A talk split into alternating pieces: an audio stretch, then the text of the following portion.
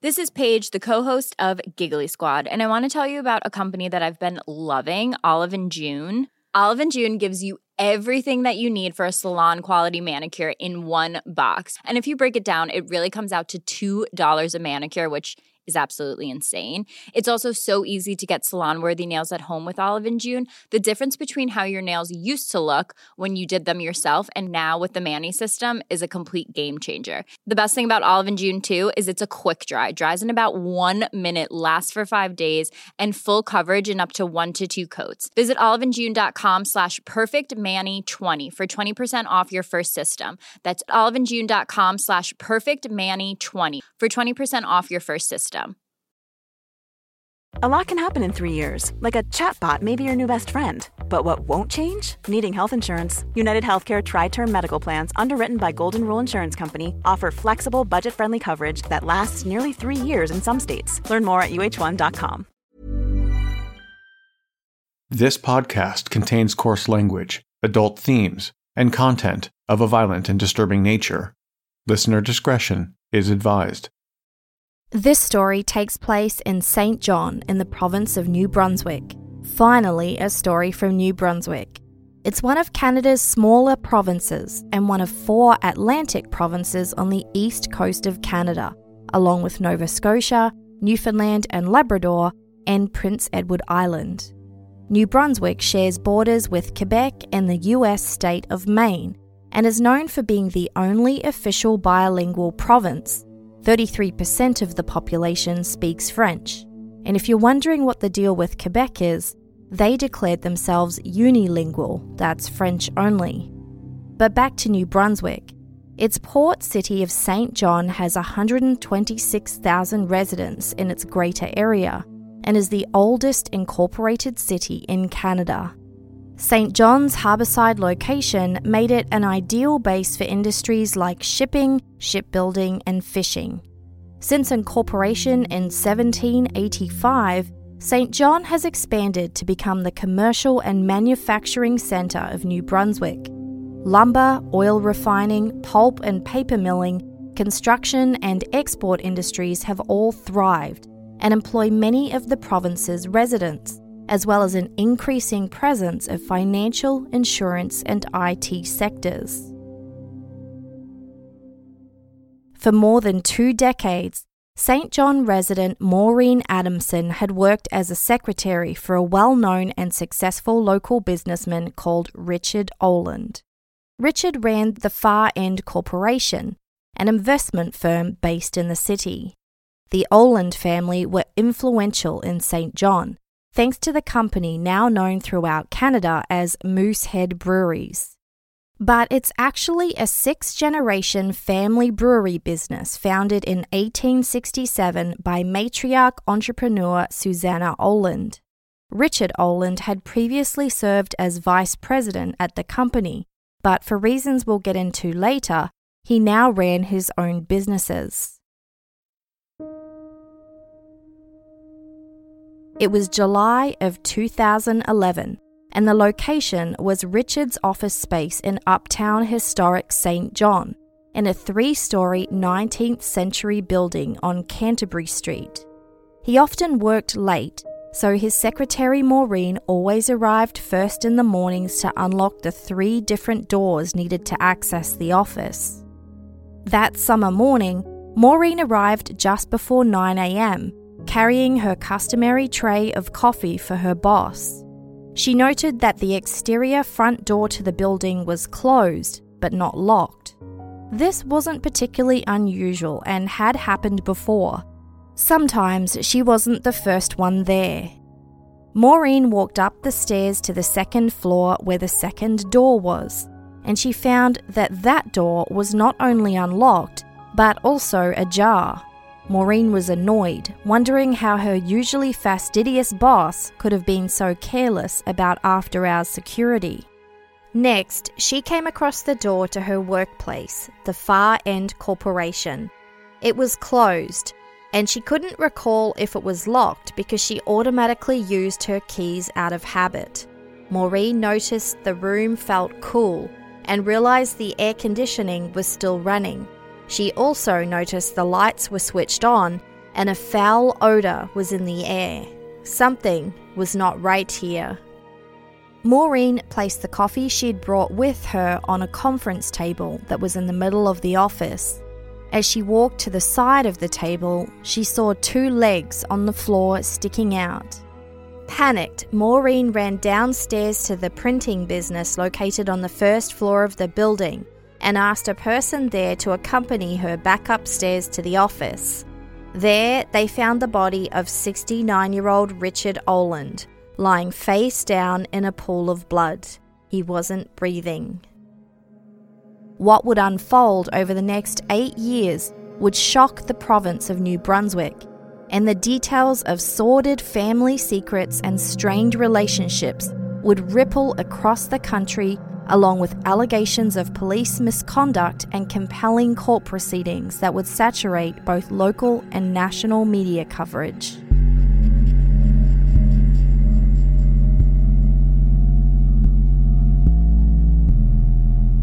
This is Christy, and you're listening to Canadian True Crime, Episode 60.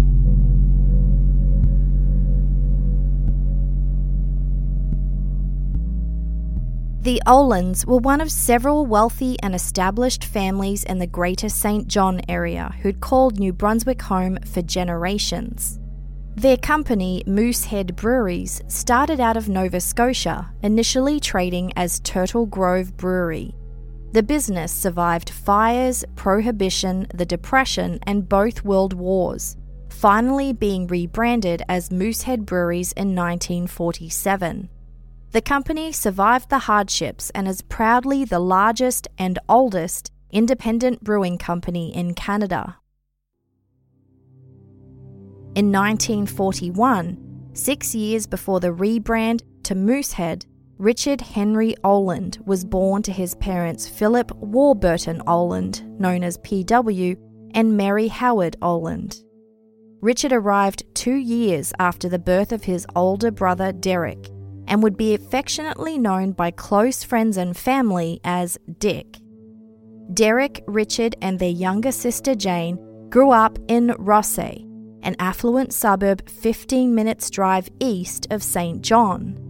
Despite the small population of just over 11,000, Rothesay residents are known to come from old money and are reported to earn some of the highest per capita incomes in the entire country. In 2014, the average annual household income was over $237,000 a year, while the average household net worth was 2.29 million. After Richard's private high school education, he graduated with a Bachelor of Arts from the University of New Brunswick and also obtained a certificate of brewing technology, signaling his intention to continue in the family business. When Richard was in his early 20s, he met and began dating 16 year old Constance Connell, also known as Connie. It didn't take Connie long before she noticed that her new beau's personality was a bit different, a strong theme that would be woven throughout many of his relationships. She may have put this down to his upbringing, which she later described as being characterized by yelling and put downs. The pair married in 1965 and went on to have three children two girls, Elizabeth, who went by Lisa, and Jacqueline, as well as their son Dennis. Sailing has long been a passion of the Oland family for generations. Originally, in the early years, it was to facilitate transportation of beer kegs across the harbour. But over time, sailing became one of several traditional family pastimes. Richard Oland loved being out on the water and sailed competitively in international events.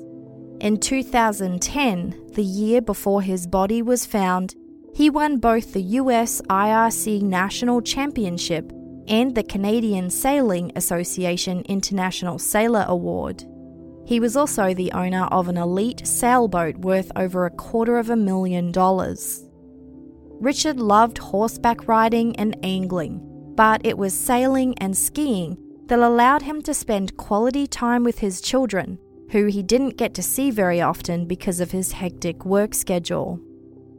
His son Dennis later told the local Telegraph Journal newspaper As a child growing up in the 70s and 80s, it was truly the good old days. The best of times were with that boat. I didn't get to see him a lot, and when we got on the boat, that all changed.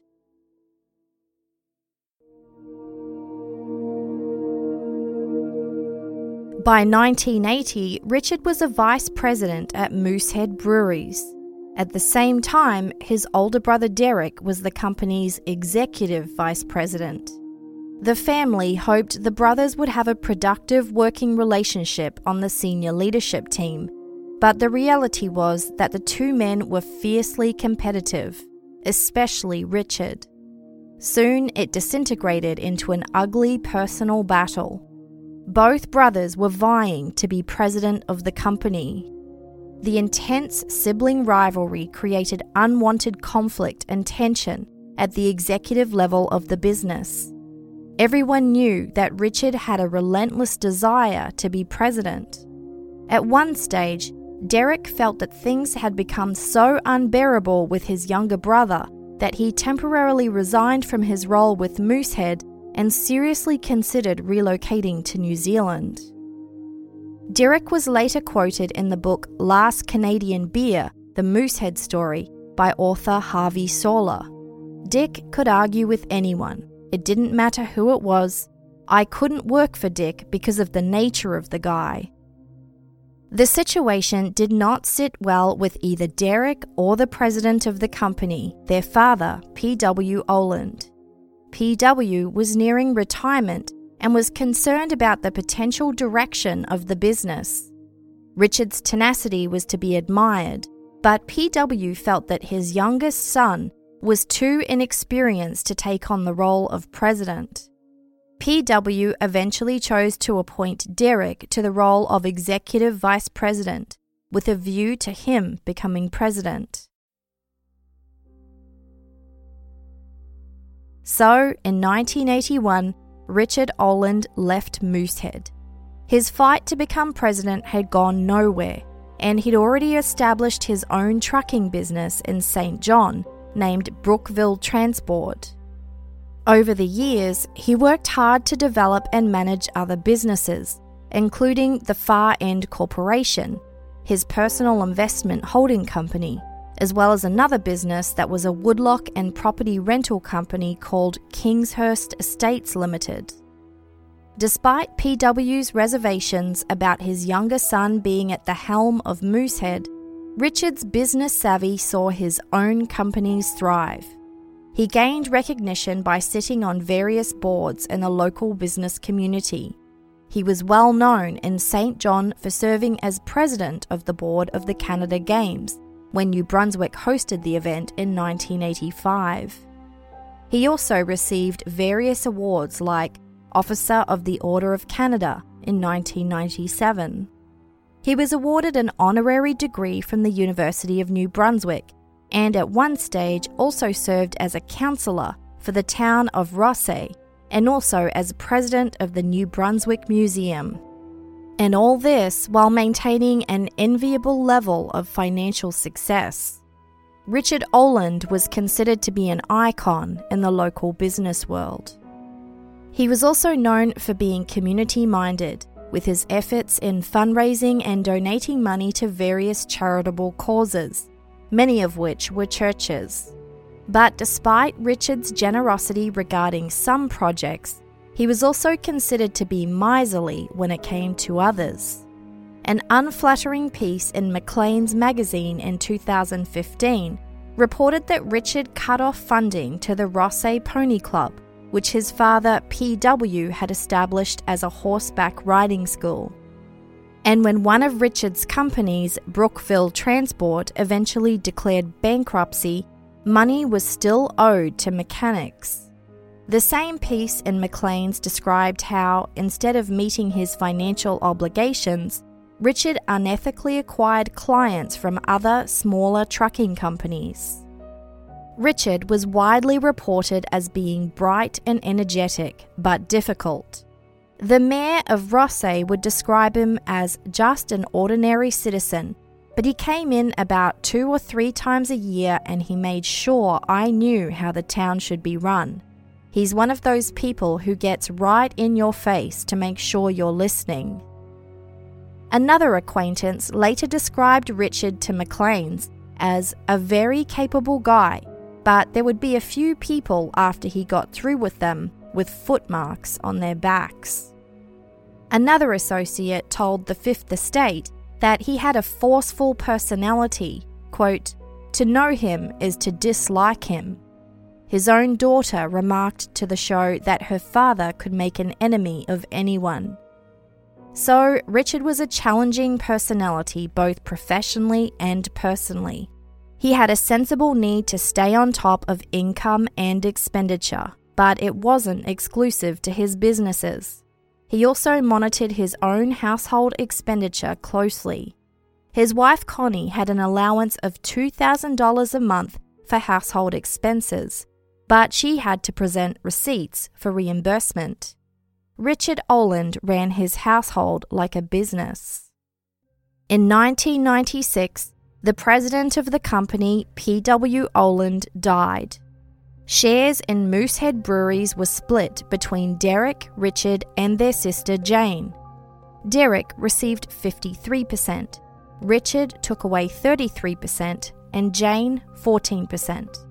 This was said to have reflected what their father felt each of his children had contributed to the growth of the company.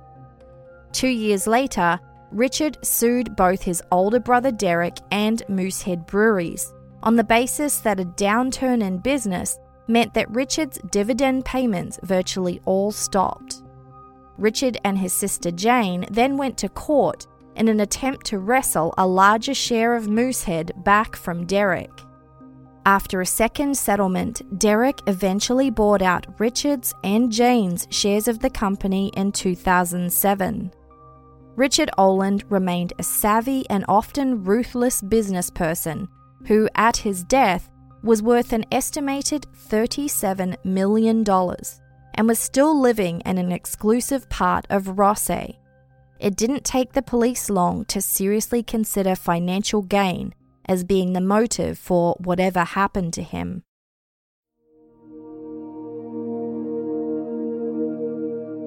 Richard's office space at 52 Canterbury Street was rented from a man called John Ainsworth. John also ran the printing business called Printing Plus on the first floor, which was situated directly underneath the offices of Richard's company, the Far End Corporation. Printing Plus was where Richard's secretary Maureen had run after discovering her boss's body on the floor. The crime scene that investigators faced was shocking. Richard's blood was left on every wall of the office.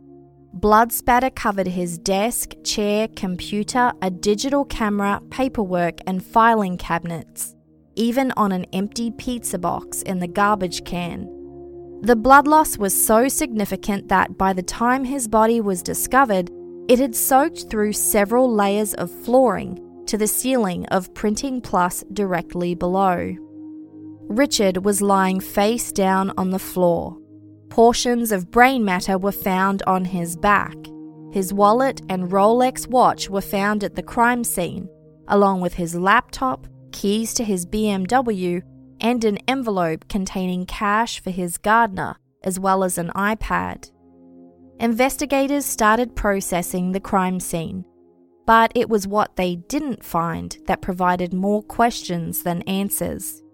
Richard's iPhone 4 was missing, and there was no evidence of a cleanup, including in the small bathroom attached to Richard's office.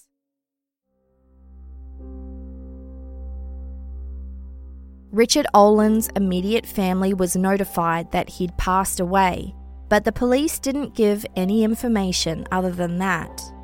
Later that day, his wife Connie and their adult children, Lisa, Jacqueline, and Dennis, arrived at the police station to give interviews and formal statements.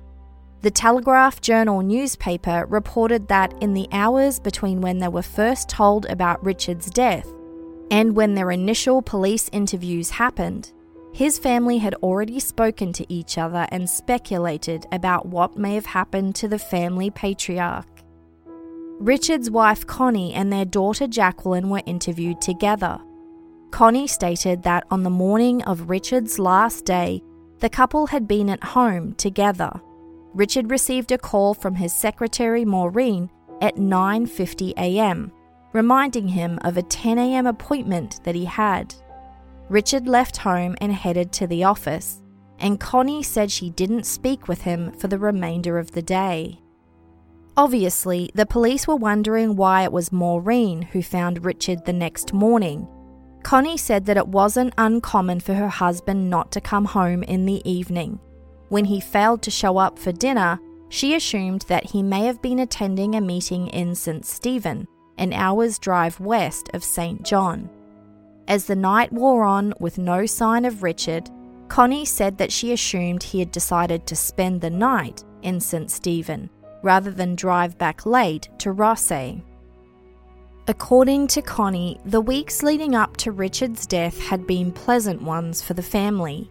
On June the 25th, less than two weeks before Richard's death, he and Connie's side of the family had attended a 100th birthday celebration for Connie's cousin.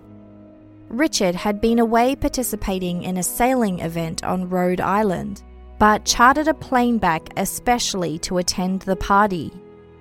After the birthday festivities were over, the family adjourned to the Oland's house, where Richard talked about a family history research project that he and his son Dennis had been working on together.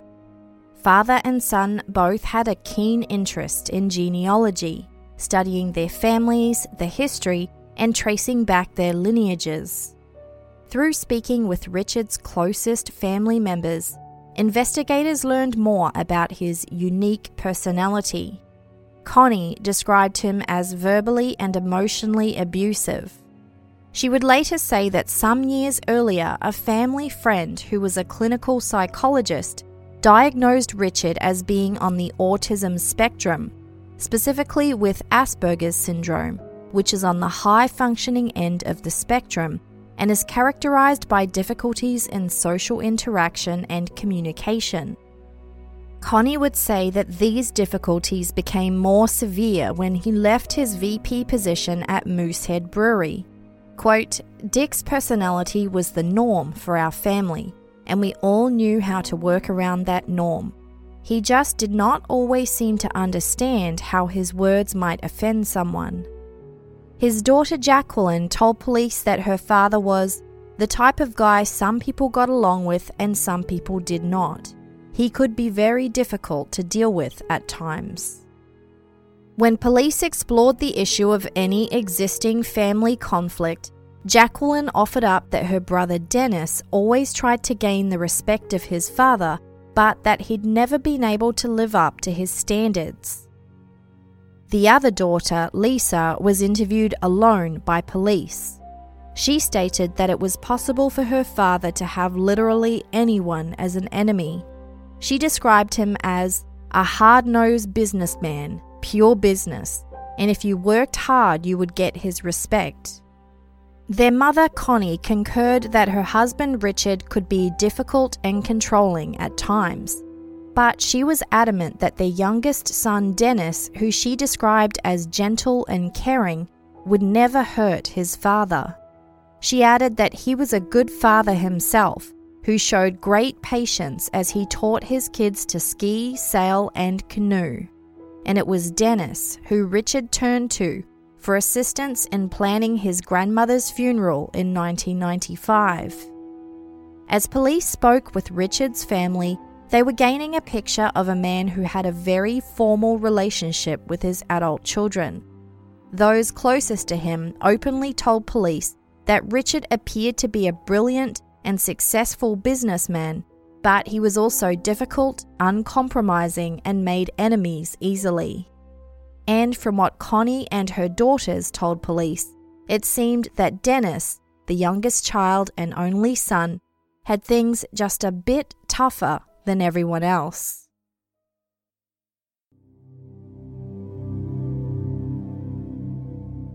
Dennis Oland had a similar upbringing to his father, even attending the same private college. When Dennis entered grade 11, he was enrolled in a boarding school in Quebec. But he didn't like being away from home, so he returned to Saint John to complete grade 12. Dennis went on to enroll at the Fredericton campus of the University of New Brunswick, the Oland family alma mater, where Richard and Connie had also studied. While he was enrolled there, his parents covered his living expenses. According to the Telegraph Journal, when Dennis's grades started to slip two years into university, Richard promised to buy him a car if he could maintain a B average until graduation. It proved to be a useful motivator. Dennis's grades improved, and Richard bought him a Honda Civic Si, the sports model. The Telegraph Journal reported that when Dennis graduated university with a Bachelor of Arts, there was talk of him attending the London School of Economics. But instead, he expressed an interest in moving to Toronto to find work in the investment sector. So, Richard lined up a job for his son through a family friend as well as accommodation. Dennis later said, My father encouraged me to go for it. That was his mindset go for it. He let me know that he would be my first client. When Richard visited Toronto, he took Dennis out for dinner and he continued to include his son in family vacations such as skiing trips. Dennis lived in Toronto for a total of four years, returning home to Saint John in 1995, where he initially lived with his parents in Rothesay. Dennis married and had three children, and like his parents, he lived with his family in a spacious Oland family property, also in affluent Rothesay. True to his word, Richard became one of his son's first clients as an investment advisor. But Dennis would later describe how this gradually turned from a professional investment advisor relationship to one of order taker. Richard was demanding as a father and a client. A separate additional phone line was set up in Dennis's office where he worked at CIBC Wood Gundy specifically for Richard's incoming calls. He had lots of opinions and lots of directions for his son to action. The Telegraph Journal reported that when Richard called, he wanted Dennis to pick up the phone quickly, and the line was not allowed to ring out. Richard reportedly often called around to his son's house on Sundays too, making unannounced visits.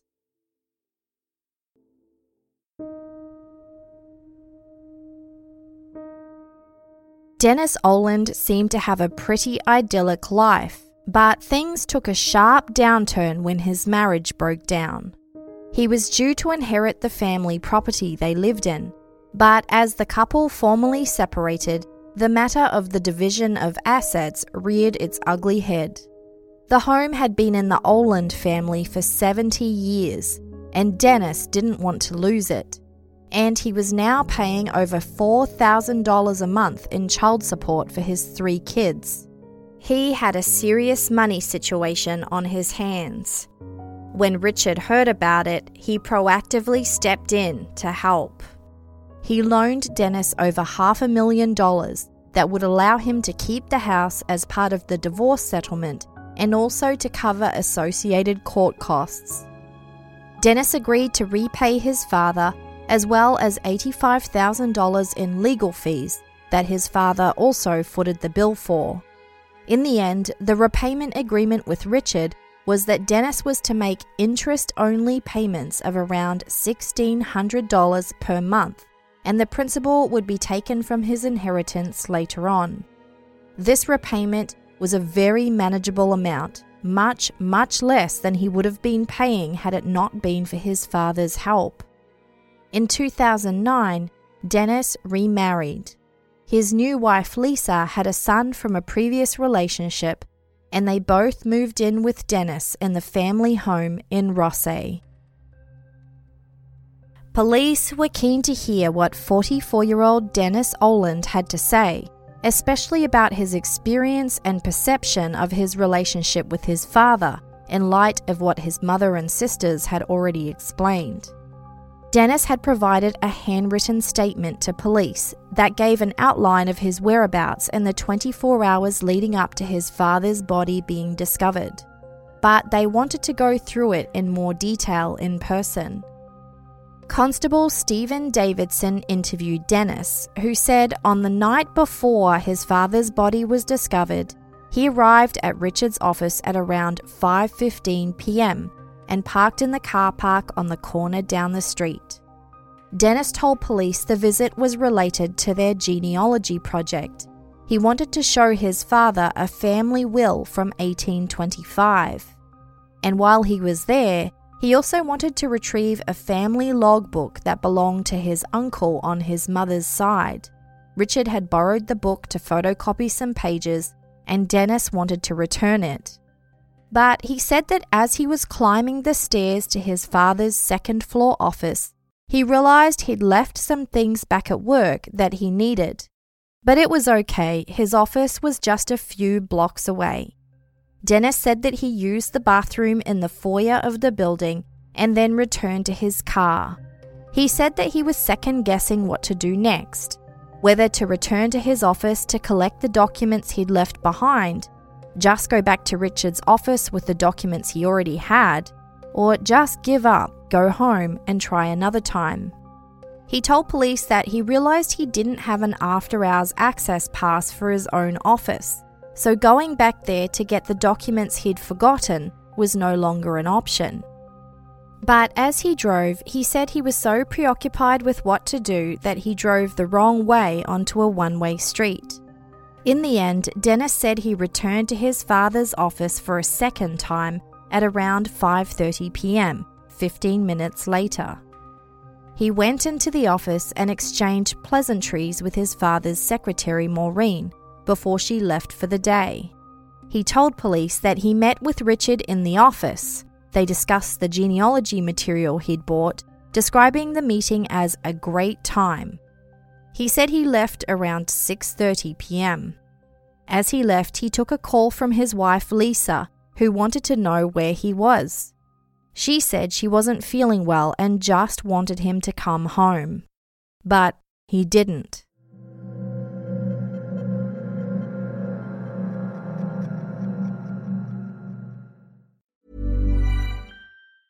If you thought the only way to get a more defined jawline with natural looking results was through surgery, think again. Juvederm Volux XC is a non surgical injectable gel filler that improves moderate to severe loss of jawline definition and can help you achieve natural looking results with little downtime. Even better, this improved definition lasts up to one year with optimal treatment. No maintenance required. Improve jawline definition for a smooth, sculpted look with Juvederm Volux XC. For important safety information and to find a licensed specialist, visit juvederm.com. That's J U V E D E R M.com. Not for people with severe allergic reactions, allergies to lidocaine, or the proteins used in Juvederm. Common side effects include injection site redness, swelling, pain, tenderness, firmness, lumps, bumps, bruising, discoloration, or itching. There's a risk of unintentional injection into a blood vessel, which can cause vision abnormalities, blindness, stroke, temporary scabs, or scarring. Talk to a licensed specialist to find out if it's right for you. Hey there, it's Michelle Norris. I'm host of a podcast called Your Mama's Kitchen. When I travel, I'm usually looking for a way to find a taste of home when I'm not at home. And one of the things I love to do when I am at home is entertain. And Airbnb allows me to do that. When I was in California recently, I rented a house that had a great kitchen. And when we were sitting around the table, we we're all thinking, we're in someone else's house. Someone could be in all of our homes as well.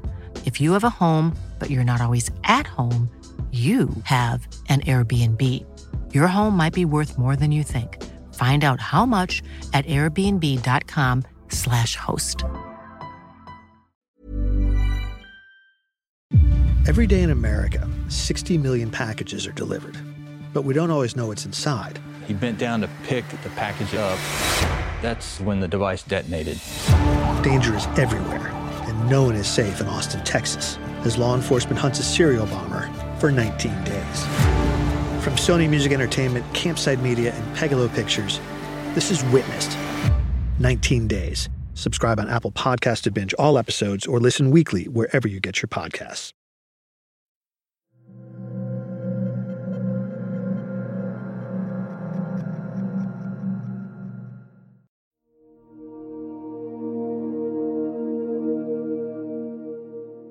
Dennis shared custody of his three children with his ex wife, and they were staying with their mother for the week.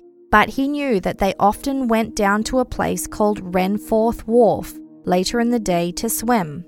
On the way home, Dennis said he drove to the wharf hoping to say a quick hi to his kids, but they weren't there that day, so he continued home. He told police that he arrived home at 7 and thought that Lisa might be upstairs, so he went straight up.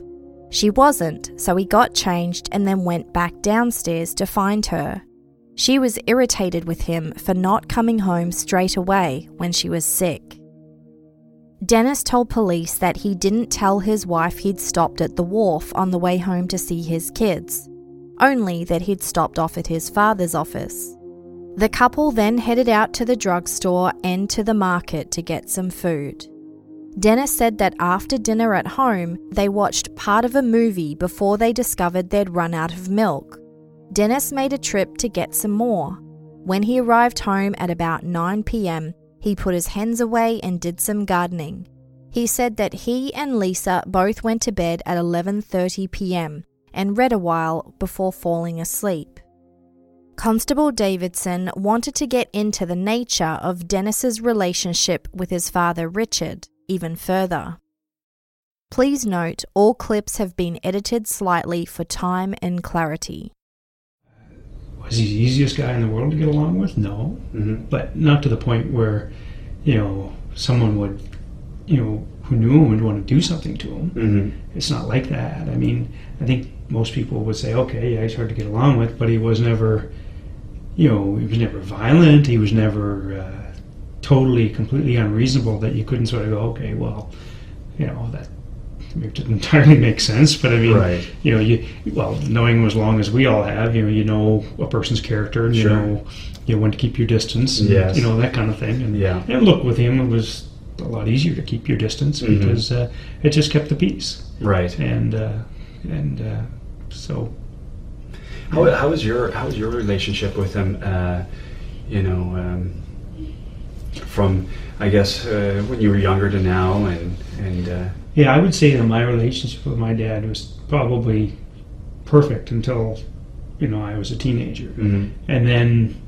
you know, my teenage years with him were very difficult. Right. Um, I was the only son, so I think I took Mhm. most of the pressure. Yes. Uh, he, I think his upbringing was, you know, tougher than mine. Mhm. You know, his father was a, a military guy, and you know, grew up with that generation, and Mhm. uh, living through the depression and everything. His father wasn't easy on him, and my father suffered, you know, from, when he was younger from dyslexia, and Mhm. and uh, you know, we could, certainly as a family could tell he had some sort of spectrum thing, you know, going on as he was older, and Yes. that would rear its ugly head at times, where Mhm. you would see somebody who, uh, you know, was impatient and and did have some, you know, uh, sort of family social issues.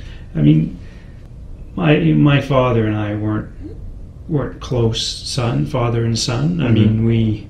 Uh, He went on to say that his family had high expectations, and likely for that reason, he enjoyed going away to camp all summer as a teenager.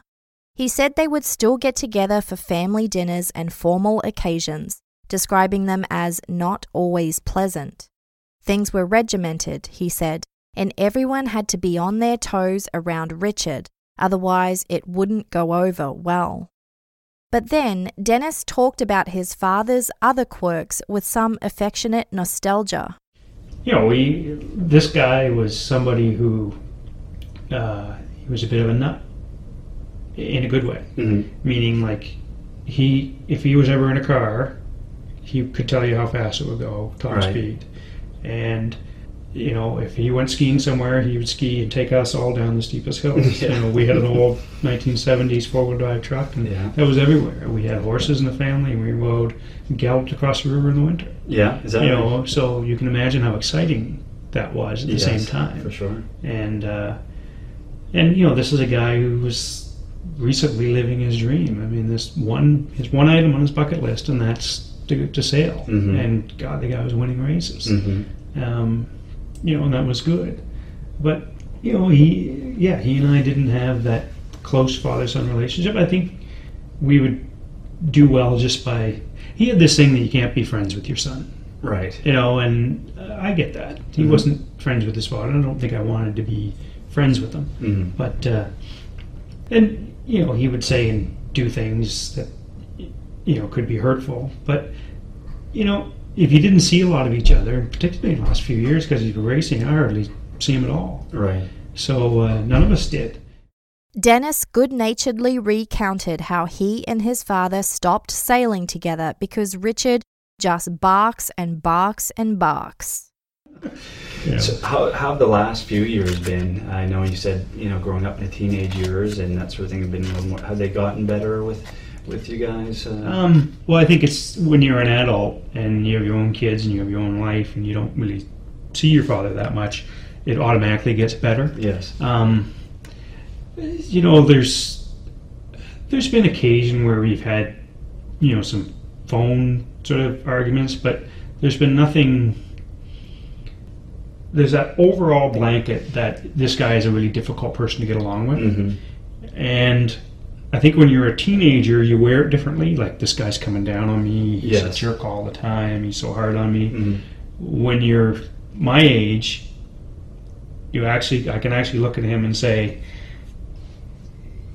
you know, it's not all his fault hmm because he had such a hard upbringing. He had, you know, his dyslexia, and you know, mom thinks he had this thing, Asperger's, which is sort of like, uh, it's almost like autism hmm you know, this intensely, intensely, intensely intelligent person, hmm but lacks certain social skills. Yes.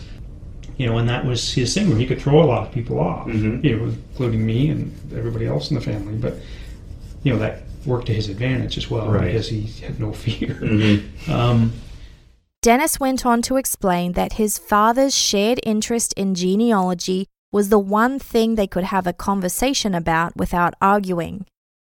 He then spoke about how his father helped him to keep his house during his very contentious divorce, describing the money that Richard loaned and how it effectively helped Dennis to get out of a hole. you can imagine, you know, when you have this somewhat difficult relationship with your father, when the going gets tough, hmm he stepped up. Right. You know, and I mean, that's, you, that's very powerful stuff. It showed you that even though your relationship may have been strained on the outside, Right. was still a father deep down. Exactly. You know, and that was was fantastic. You know, and to his credit, he never threw it in my face. Yes. Like he never said, he never let that hang over me. Right. And in our family, you know, you don't get given stuff. I mean, mm-hmm. you know, we've had a very fortunate upbringing. Okay, Yes. but there's there's been nothing. You know, they don't. He doesn't go buy you things. He doesn't take you on trips and spend the money. If you want to go on a trip, you know, you pay your own way, and we'll all have a good time. Yes. You know, he was one of those guys that always said, like, you know, if you ever get sick or one of your kids gets sick, we'll send them off somewhere and get the best care, and, Mhm. and we'll make sure that that uh, everything's good as good as we can do. Right. So, I mean, you talk to some people and say he was a ruthless bastard, and you talk to other people and say, yeah, but you know, he. Had that shining light there. Well, that- yeah, that I mean, you saw, and and, yeah. and sometimes it was just quiet, you know, Mhm. and, and maybe, you know, at the end of the day, we were talking about, you know, a loan of five or six hundred thousand dollars. Mhm. It was a lot of money, Mhm. and uh, I I was grateful for it. Right. Of course. Yeah, As anybody would be. as anybody would. It's a lot of money. yeah. Dennis confirmed to police that he believed his father had high expectations of him that he couldn't meet, explaining, My father was of the belief that you couldn't be friends with your son. Dennis spoke about how his father interacted with his own social circle, including other wealthy families in the Saint John area. I mean, he he seemed to go through friends. Yes. like when we were growing up, I mean, he'd, he'd have all these friends, and he just seemed to exhaust them. I think, you know, his intensity I- would just I know what you mean, was yes. just, just exhaust them, and they just throw Mhm. their hands up. And you know, I mean, he one, made one Couldn't mistake. keep up with them. Yeah, yeah. well, one thing, yeah, they couldn't keep up with him. But I you know, he made one mistake. This is a number of years ago with his best friend. Mhm. Basically, uh, you know, his, this guy's son was marrying this this woman, this uh, McCain, somebody from the McCain family, Mhm. and Dad was friends with the McCains and uh, had a mutual lawyer and told the lawyer that this McCain girl was making a big mistake Mhm. marrying this guy, his best friend's son. Right. And well, that got back, course. and it just you know things weren't the same. I mean, people like that tend to say inappropriate things. They don't realize that you have to filter some Right. information. so. Uh, Dennis also spoke about an issue that was a bit of an elephant in the room for the Oland family. For eight years, Richard had been having an affair with a Saint John real estate agent named Diana. Coincidentally, Diana worked at the same real estate agency as Dennis's ex wife. Dennis and his sisters were aware of the affair their father was having and were extremely unhappy about it. They wanted to protect their mother, Connie, as much as possible, and now family friends had begun to find out about the relationship. Dennis told police that about 12 months before his father's murder, he became so concerned about the intensity of Richard and Diana's affair that he confidentially discussed it with one of Richard's business associates, a man called Robert McFadden. Dennis asked Robert to speak with his father and urge him to stop the affair because news was travelling around and it was becoming more public. In his interview with police, Dennis didn't speak positively about Diana, claiming that she was hot headed and a fatal attraction type of person. After this background discussion, Constable Davidson got back to the tough questions. Remember, Dennis hasn't been told what has happened to his father, only that he has passed away. Okay. yeah. Uh, Des, I have to ask, ask you this: Did you have any involvement in your in your father's death? No. Uh, I ask you that because you were the last person there, Yeah. and uh, you know it's something that I have to cover. Yeah. Uh, Yeah. I have no reason to want my father dead, to kill him, to. I mean, no. I mean, we've had our things, but no, I wouldn't rob someone of the fun that they're having, and you know, he's just no. do you, can you think of who would have an interest in that? Who would benefit from that the most? Because of a grudge or revenge. For any reason, do you see uh, who would benefit the most of your from your father's death? Someone who wanted twenty dollars out of a wall to buy drugs. Um, this is reaching a vindictive ex-girlfriend, uh, but I, you know, I don't know that woman, so I don't don't know. But no, I, I think he's pissed a lot of people off, but not to that point where someone would, you know, would want to want to kill somebody. Mm.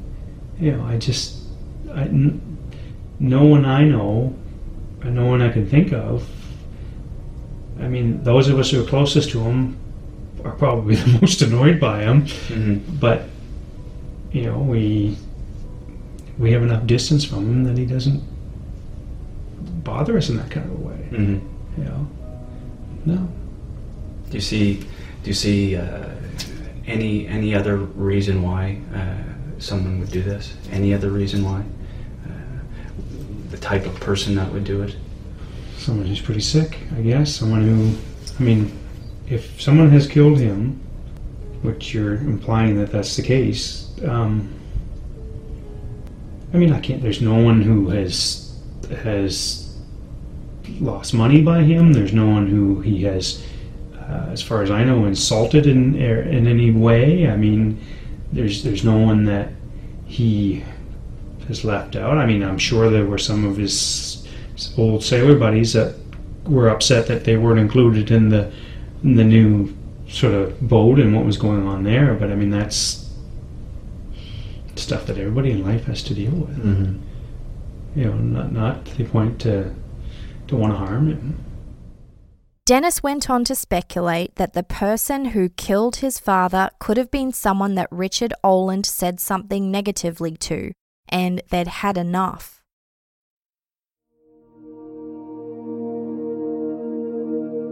Constable Davidson told Dennis that there were some inconsistencies in his story. For one, his movements were strange. The two visits, the driving the wrong way up the street, he explained that CCTV cameras could verify whether Dennis was telling the truth about his movements that day and his presence at his father's office. Additionally, the constable pointed out that it was odd that Dennis had apparently stopped at the wharf to see his kids, despite already running late to get home, knowing his wife was sick and just wanted him home. Dennis's account of his movements the day he visited Richard were confusing to police. And his suggestion that what happened to his father could be as simple as someone wanting to steal money from his office to buy drugs wasn't supported by the evidence found at the crime scene. Richard's iPhone was missing, but other, more valuable items had been left untouched, including his wallet and his expensive Rolex watch. And of course, his BMW keys were there and his car was still in the parking lot. Constable Davidson left the room for a while and then took Dennis through his account of the day again.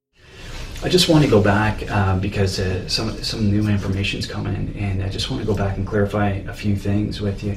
Um, just the times, because of course the times are very important to us, and and uh, with surveillance cameras in that area, there's you know they're all over the place there, and uh, I want to make sure you know the times line up so so nothing is off. So uh, I'll just get you to go back. Um, you said that you left work the first time, uh, and what time was that? Quarter after five. That was the first time you, you went down to the office, quarter after five? Yeah. Because you, you mentioned you went down twice. Yeah. So the first time was quarter after five. Yes, yeah. And you, where did you park the first time? In right in the parking lot, right where my dad parks his car. Just so the street a bit, on the right. Yeah. Yeah. Yeah. Okay, and then so quarter after five.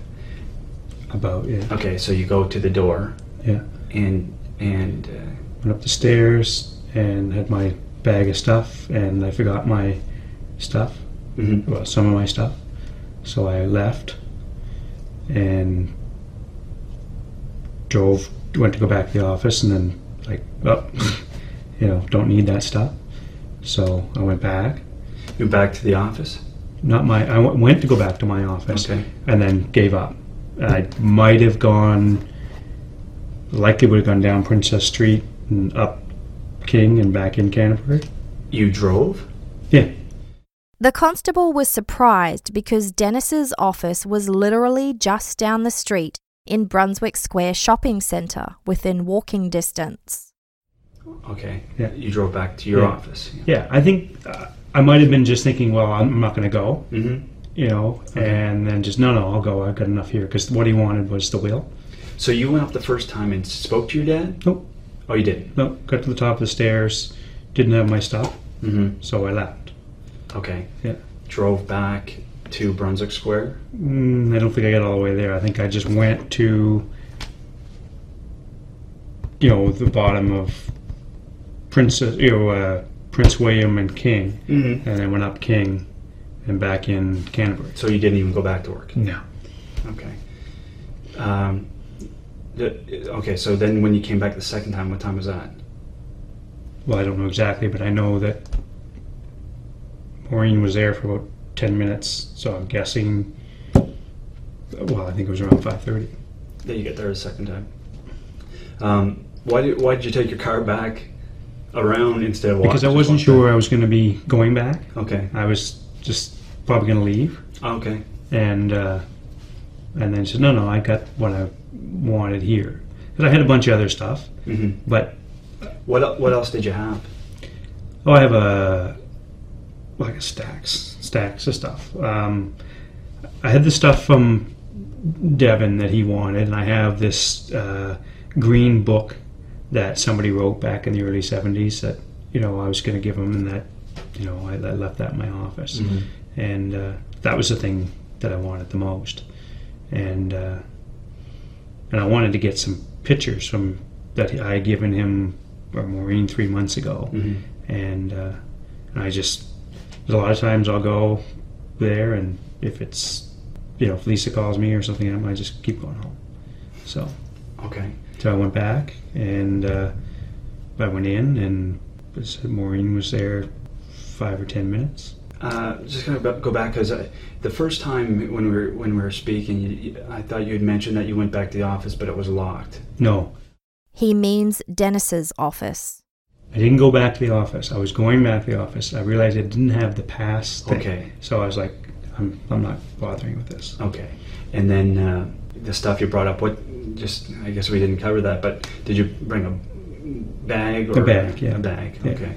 Yeah. And so, bear with me. We're I'm just covering it again. I just want to be sure with it. And uh, so the second time is 5:30. Yeah, around that time. Okay. I mean, it would more. Yeah, I mean, I don't know exactly what time, but I would say 5:30. That seems about right. And and again, did you did you take the bag up with Yep. the second time? Yep. Okay. And uh, what were you wearing? Because we I just want to make sure who's coming in, who's going out. When we look at the surveillance, I can Mhm. say that's Dennis. And that's this Um, guy. These pants, the shoes, a dress shirt, and a navy blazer.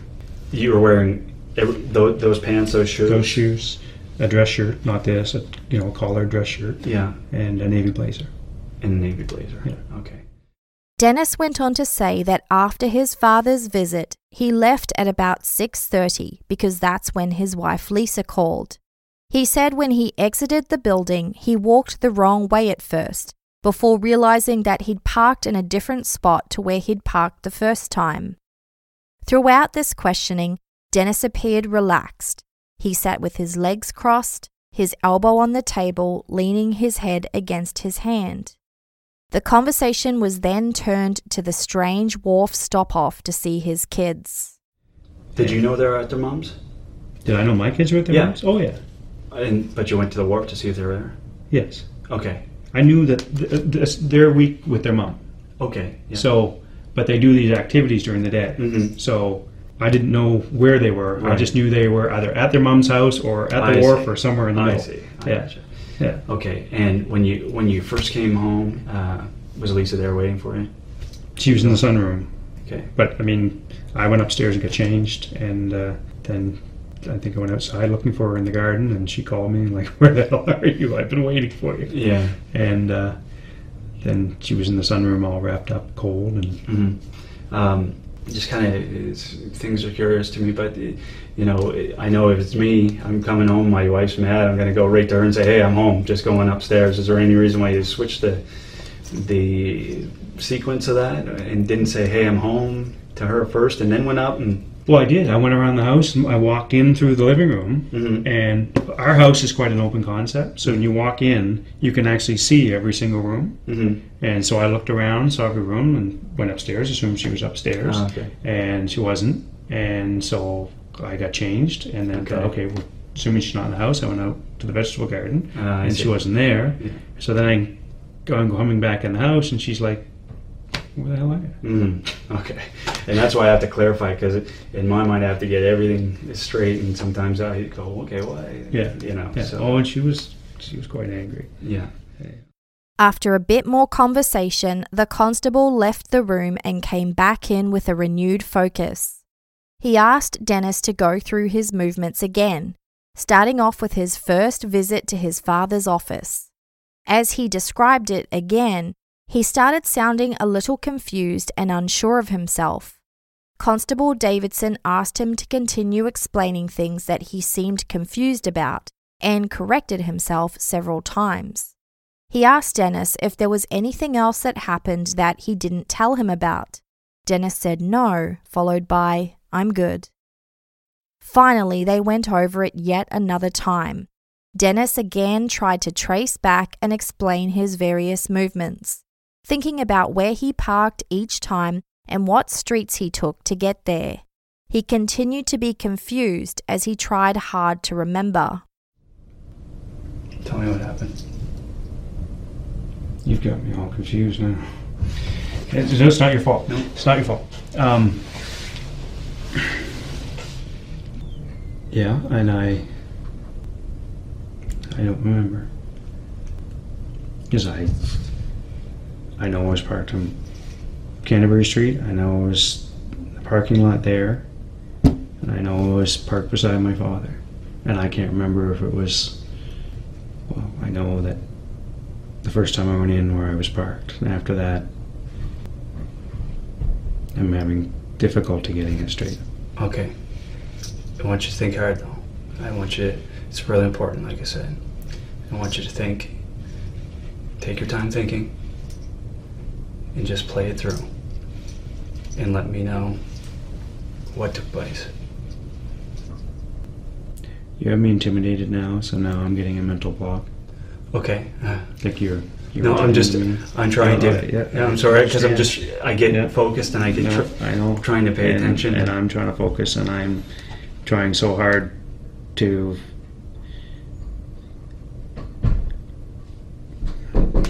Just give me one sec, okay?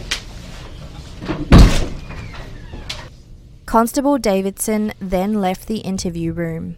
Dennis spent a few minutes thinking out loud, muttering to himself, clearly trying to jog his memory by retracing his movements on the desk in front of him with his finger.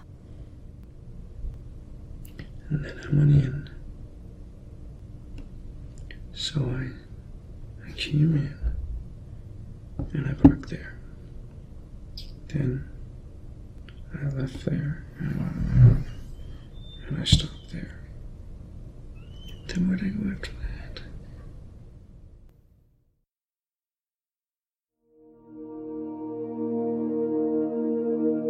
When Constable Davidson returned to the room, the tone of the interview shifted.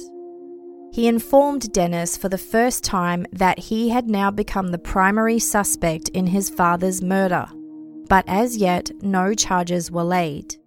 Dennis, shocked, was read his rights and chose to contact his lawyer, who immediately instructed him to stop talking to the police. When the interview resumed, this time as an interrogation, Constable Davidson told Dennis, There is absolutely no question in my mind that you did this, and I want to know why. Dennis stated that he would not be answering any further questions and repeated that he did not murder his father. For the next 15 minutes, Constable Davidson continued to ask Dennis questions, but Dennis remained silent. It was clear that he wasn't budging, and the constable left the room.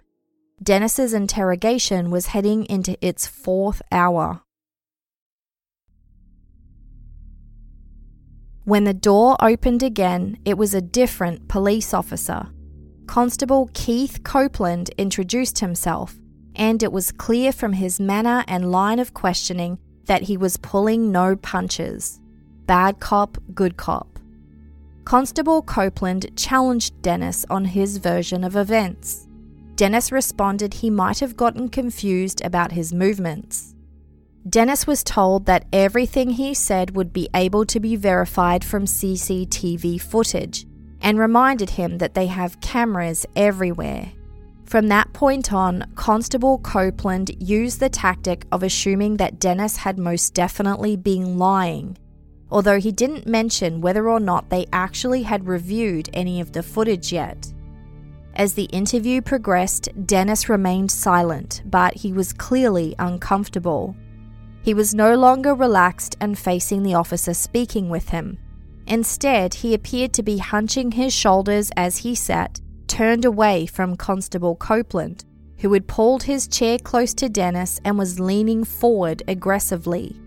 Dennis kept his head down, arms folded protectively across his chest, his head at times in his hands. So, the question is, why did this happen? Not did it happen, we know that. The question is why. And, Dennis, we can disprove what you've already told us.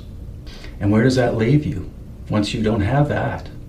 Once you have the lie that you've told us, the only thing left after the lie, Dennis, for an honest person who made an honest mistake, is the truth. And the truth is, your father was a mean son of a bitch. He controlled every penny that walked through that house. He disrespected your mother, didn't give her money, argued with her about where, how much she spent on groceries, made you pay your own way to go away with him. Oh, that's business, son. That's the way business people do it. You earn your own way or you don't go. Isn't that right? But yet he went wherever the hell he wanted. Yeah, I'll be gone. I'll be back. Maybe sometime, whenever. Dennis remained silent. It's hard, Dennis. It is hard and it's brutal.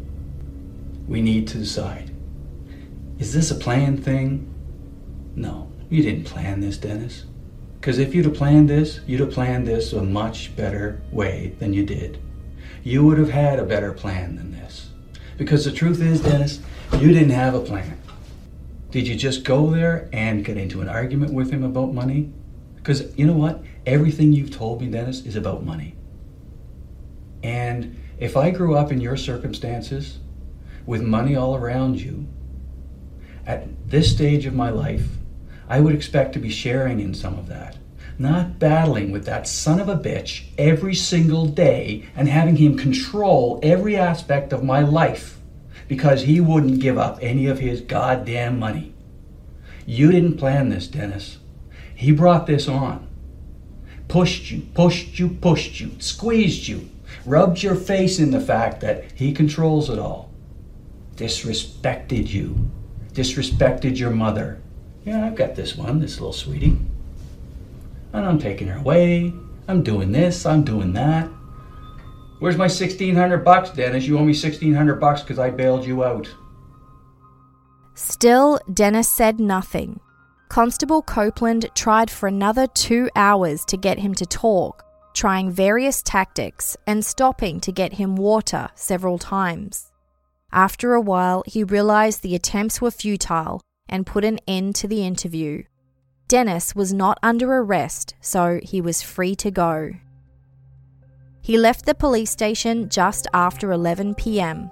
Despite the seriousness of the accusation, police let him go wearing the pants and shoes he was wearing, the items he said he'd also worn to his father's office the day before.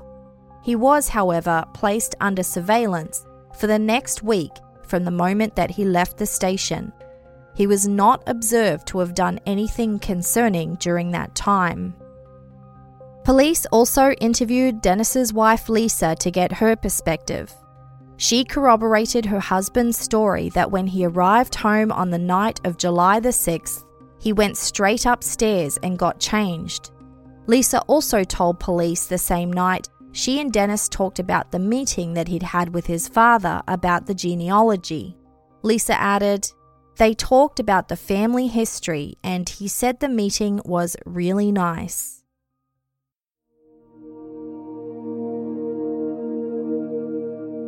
In the meantime, Saint John Police had been working to obtain CCTV footage from the street that Richard's office was on and other areas. Once they had it, it revealed a few inconsistencies with Dennis's story. Footage of Dennis leaving his office at CIBC Wood Gundy revealed that he was wearing a brown jacket and beige pants, not the navy blazer he said he'd been wearing and Dennis said that he visited his father's office twice. The first time, he said he turned back when he realized he'd forgotten something at his office. And then when he realized he didn't have his pass to get back in, he drove back to his father's office. He said that he left at 6:30 p.m. But the footage showed something different. It showed Dennis with a reusable grocery bag leaving his father's office at 6:12 p.m. That's almost 20 minutes earlier than he said he left. And footage from a nearby restaurant showed that his car came back past his father's office at 6:21 p.m., 9 minutes before he said that he left his father's office. What was going on here? The autopsy results of Richard Oland's body were in. The forensic pathologist counted 45 wounds to Richard's hands, neck, and head. The attack continued after he fell to the floor, defenseless. Several of the wounds were caused by blunt force trauma, resulting in 14 skull fractures, Five of the head wounds were round and measured 3 centimetres in diameter, and these wounds had a distinct cross hatching pattern. The other head and neck wounds, each 6 or 7 centimetres long, were inflicted by a sharp instrument. The force of the blows was so strong and sharp that the instrument used to inflict them cut through the bone without the instrument breaking apart. The 69 year old skull had been caved in to such an extent that a distinct concave area spanned about the size of a lemon. Six of the total 45 wounds were found on Richard's hands, which had some broken bones. It was thought that these were likely defensive wounds sustained by Richard as he tried to protect himself from the frenzied blows inflicted by his attacker. Richard's orbital plates which are the bones of the eye sockets, were described as being like a cracked eggshell. This injury may have been sustained by Richard falling face first onto the floor, causing some degree of frontal impact. Further examination of the wounds to Richard's hands yielded over 30 hair and fibre samples. This included three hairs found inside Richard's hands as well as tissue samples from underneath his fingernails. However, the hairs found in Richard's hands were lacking a root, which meant they couldn't be tested for DNA. There was DNA material found under his fingernails, but they were later found to be his own. The toxicology report noted no evidence of prescription drugs or drugs of abuse in Richard's system. The forensic pathologist stated that no alcohol was found in Richard's blood. However, a low amount of 2.3 milligrams of alcohol was found in his urine, indicating that Richard had consumed alcohol in the hours before his death. As is often the case, the police would keep this information private until the trial.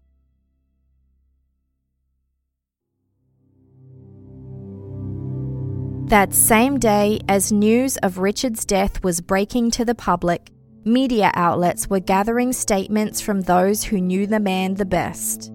The CEO of Enterprise Saint John spoke to CBC News about his memories of his late friend, saying, He was very passionate and very intense, and he had a really phenomenal way of connecting with people. So, that combination of knowledge of the community and his passion for business was something that was very genuine, and he was a great salesperson for the community. Richard's siblings, Derek and Jane, released a statement saying, in part, We are saddened by the sudden loss of our brother Richard, and on behalf of our families. Richard is being remembered kindly by many in the community, like our father and mother, Richard gave a great deal of himself and his resources for the betterment of Saint John and the larger New Brunswick community. We are grateful for these and his many other contributions. As yet, no one knew exactly what had happened to Richard. As news reports started to come out, all the public were told was that Richard Oland's body had been discovered at his office. The police continued to interview the circles of people around Richard Oland. They questioned Diana, the woman that he'd been having an affair with. She told them that she and Richard met several times a week, sometimes at his office. They even travelled together, and at the time of Richard's murder, they'd been in the process of planning a trip to Maine. She stated that they'd even discussed marriage and that it was her understanding that Richard had arranged to seek legal advice to pursue it further. Diana told police that she and Richard had an ongoing arrangement to speak on the phone every night at 6:30 p.m.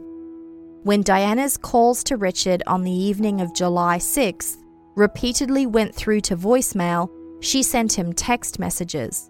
One message said, You've turned your phone off. Why? You're not at the office and don't tell me you have a business meeting because you don't. So tell the fucking truth. Because I'm sitting here not doing suspicious things and I have a lot of men who would love to be with me. Do stop this fucking around and answer the damn phone. I will call at your house.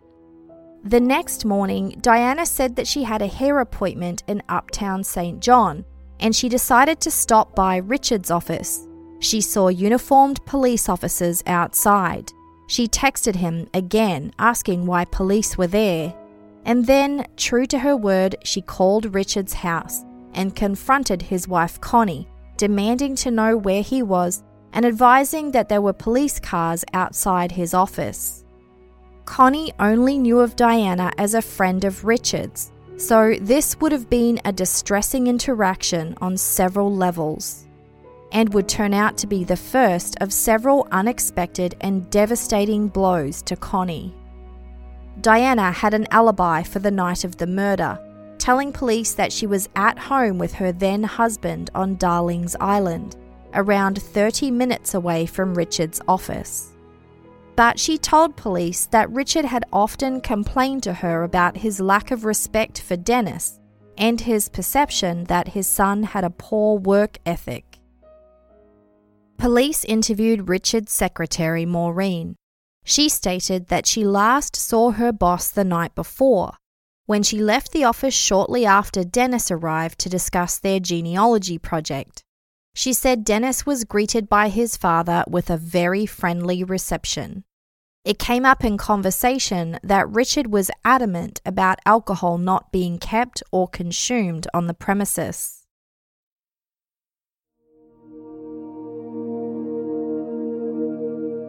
As you'll recall, Printing Plus was the business situated directly under Richard's office.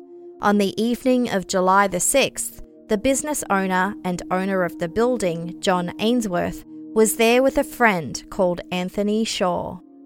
Anthony told police that around 7:30 or 7:45, he heard 6 or 7 exceptionally loud, quick pounding thumps from above.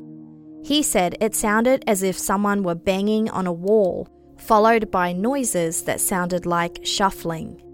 John estimated the noises to be around the same time as Anthony and told police that the sounds seemed to be coming from one particular area of Richard's office. As you'll recall, Dennis Oland said he left his father's office at 6:30, and these noises weren't heard until an hour later. Both men left the premises of Printing Plus at around 9 p.m.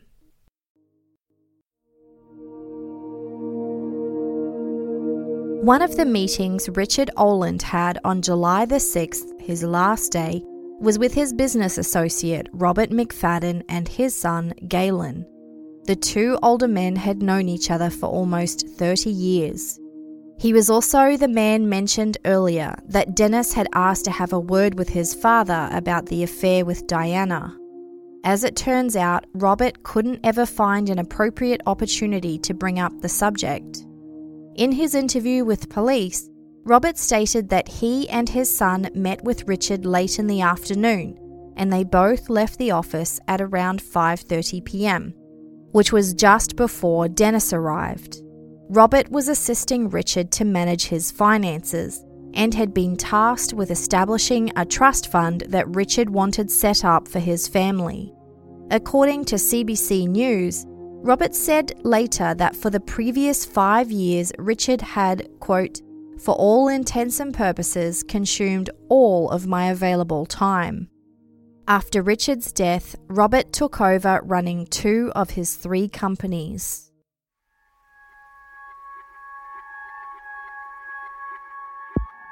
Richard Oland's funeral was held at Our Lady of Perpetual Help in Rothesay, a church that he had helped pay to build. Over 450 people filled the church, including New Brunswick dignitaries like Premier David Alward. Richard's son Dennis read a scripture passage during the service, and at the conclusion of the proceedings, mourners filed out of the church to Frank Sinatra singing My Way. Rothesay Mayor William Bishop later spoke to Maclean's magazine about Richard's funeral, saying, I don't know how to put this.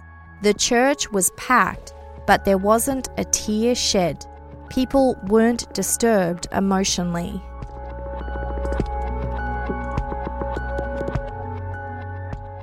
In the days after the funeral, the Saint John Chief of Police issued a statement to the media. It said, Preliminary results of the autopsy, coupled with the evidence at the scene, clearly indicate that Richard Oland was a victim of foul play. He went on to add that there was no evidence to suggest that it was a robbery or a random act. No further details were given, including about the state of Richard's body or the injuries he'd sustained. Police received an interesting phone call. It was from a woman who saw a TV news story of the funeral and recognized Dennis Oland as one of the pallbearers, and she had some information. She told police that on the evening of July the 6th, soon after Dennis said he was visiting with his father, she and her husband were parked in her van at the Rothesay Riverside Country Club. She saw a well dressed man she later identified as Dennis, wearing a sports jacket and pants. The man walked quickly toward Renforth Wharf, carrying a reusable grocery bag. She said he walked past her van toward the wharf, stopped to pick something up off the ground, and looked over toward the lighthouse and playground. He continued to walk to the end of the wharf, where he sat down and placed the object he picked up and put it in the reusable grocery bag. Then he walked briskly back down the wharf to the parking lot. The woman said something seemed off. Quote, there was a purpose to what he was doing, a real purpose. When questioned, the woman said neither she nor her husband saw the man discard any items or leave anything behind at the wharf. They reported that he drove off in a silver Volkswagen Golf. This was confirmed as being the make and model of the car that Dennis Oland drove. Unbeknownst to the public, a team of police divers conducted a scuba diving search around the wharf for any sign of a murder weapon or Richard's missing iPhone. Nothing was found.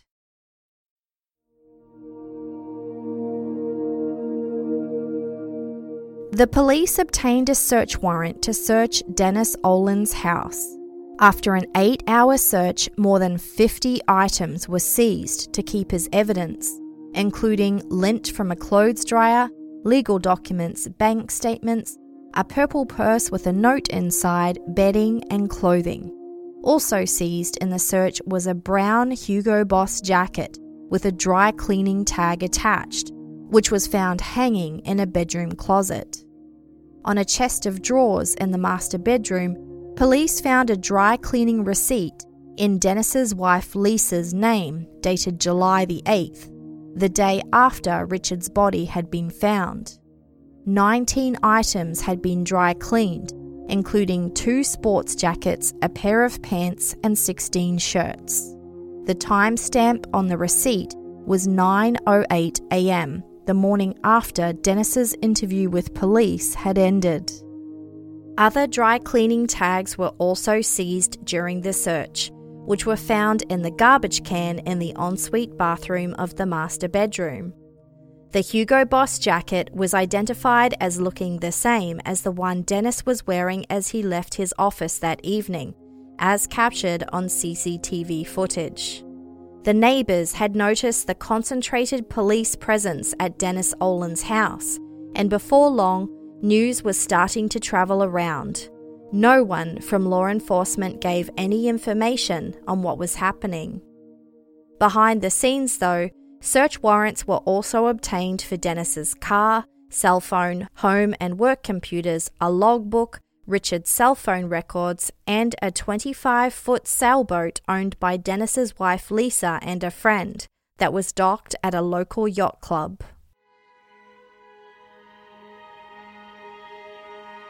Months went by. Dennis Oland continued about his business. His family's public and unwavering support of him was clear. He was named co executor of Richard's will and also co director of all three of his companies.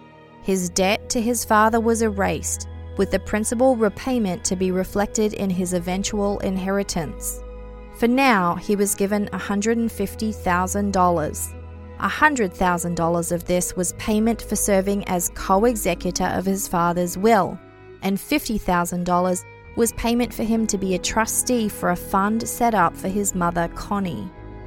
Despite the spectacle of the police search of Dennis's house, no further developments to the case were announced. Richard Oland's murder was a massive topic of conversation, but for all the residents of Saint John knew, the case had stalled and was going cold. But what they did know was that the person responsible for Richard's death, however it occurred, was still walking free.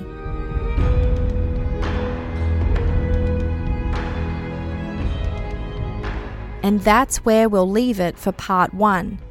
Part 2 will be available on Patreon early and without any of the ads for just $2 a month. And then there'll also be a part 3 which will be released partially early. You'll also unlock access to two bonus episodes that I've released. Just visit patreon.com slash Canadian True Crime. Or you can download the episodes and wait until they're all released and listen to them together. I wanted to shout out the work of Bobbi-Jean MacKinnon from CBC New Brunswick, whose reporting on the case was a major source for the research and writing of these episodes. Bobby Jean went on to write a national best selling book on the case, which I'll tell you about later, because spoiler alert. This book is the definitive report of what happened in this case, so after the episodes are done, if you wanted to dig in even deeper, I will definitely include a link to purchase it. My podcast recommendation is Crime Machine, which is the new offering from my good friend Jack Luna, who you'll remember from Dark Topic. Dark Topic has kind of been retired, but Crime Machine is something completely new and a bit of an audio experience. Take a listen. Hello, my name's Jack Luna, and I'd like to invite you over for a listen to my new show, Crime Machine. Crime Machine is a new breed of true crime podcast designed to transport the listener to very specific moments in crime. Think Dahmer's last meal, or maybe Bundy's first miss. It's heavy material done in a way that is meant to pull you in, sweep you away, then have you safely return with some fresh perspective on a case you likely thought you knew. Crime Machine is available now wherever you listen to podcasts. I hope to have you along for the next ride. This episode of Canadian True Crime was researched and written by Gemma Harris, edited by me, and audio production was by We Talk of Dreams, who also composed the theme song. The host of the Beyond Bizarre True Crime podcast voiced the disclaimer. I'll be back soon ish with part two. See you then.